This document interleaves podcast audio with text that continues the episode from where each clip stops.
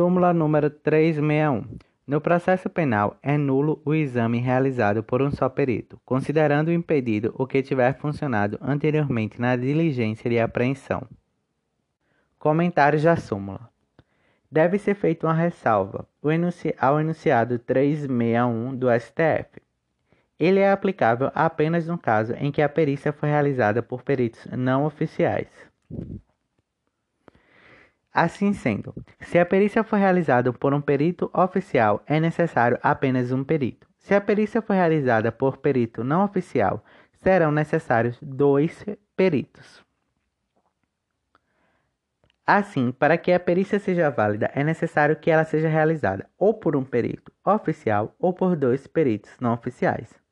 É assim que prevê o artigo 159, caput e parágrafo 1 do Código de Processo Penal. Súmula número 363. A pessoa jurídica de direito privado pode ser demandada no domicílio da agência ou do estabelecimento em que se praticou o ato. Súmula número 365. Pessoa jurídica não tem legitimidade para propor ação popular. Comentários da súmula. Só é legitimado para propor ação popular o cidadão, conforme o artigo 5 inciso 73 da Constituição Federal.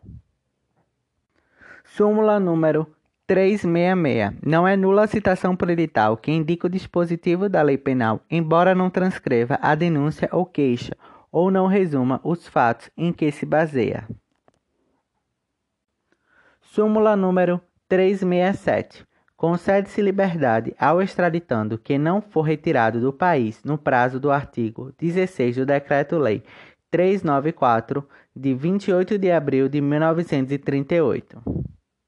Comentários da súmula. Ela é considerada parcialmente válida, uma vez que o Decreto 394 de 1938 foi revogado e que a matéria agora é tratada pelo artigo 92 e 93 da Lei de Imigração que estabelece o prazo de 60 dias para que o Estado requerente retire o extraditando do território nacional. Assim, julgada procedente a extradição e autorizada a entrega pelo órgão competente do Poder Executivo, esse ato será comunicado por via diplomática ao Estado requerente, que no prazo de 60 dias da comunicação deverá retirar o extraditando do território nacional.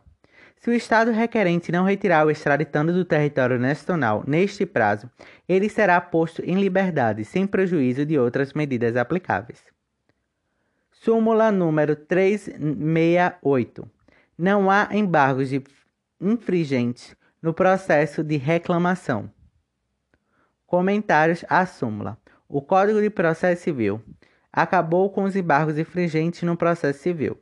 No entanto, este enunciado ainda pode ser aplicado nos processos criminais, uma vez que eles são regidos pela regra do artigo 609 do Código de Processo Penal. Súmula número 371. Ferroviário que foi admitido como servidor autárquico não tem direito à dupla aposentadoria. Súmula número 372.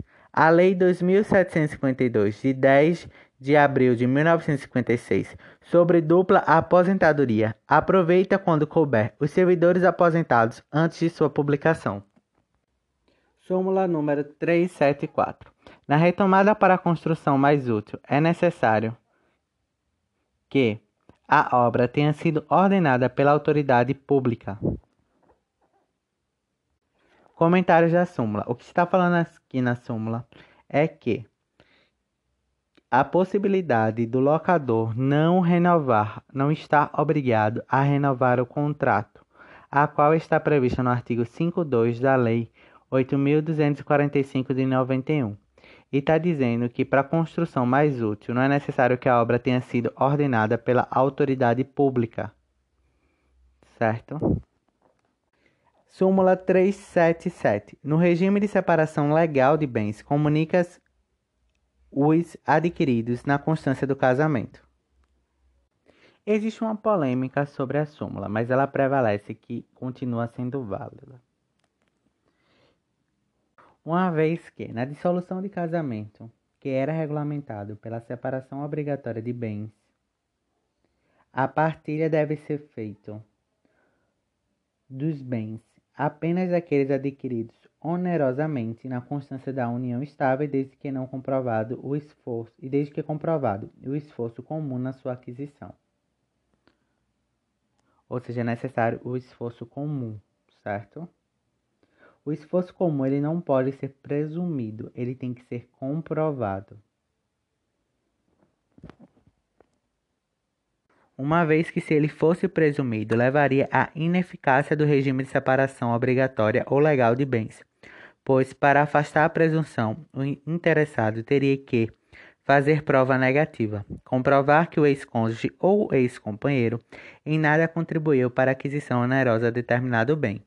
Isso faria com que fosse praticamente impossível a separação dos aquestos. Então, segundo o entendimento do STJ e do STF, a súmula deve ser entendida dessa forma. No regime de separação de bens legal de bens, comunica-se os adquiridos na constância do casamento, desde que comprovado o esforço comum para sua aquisição. Súmula número 378. Na indenização por desapropriação, inclui-se honorários do advogado do expropriado.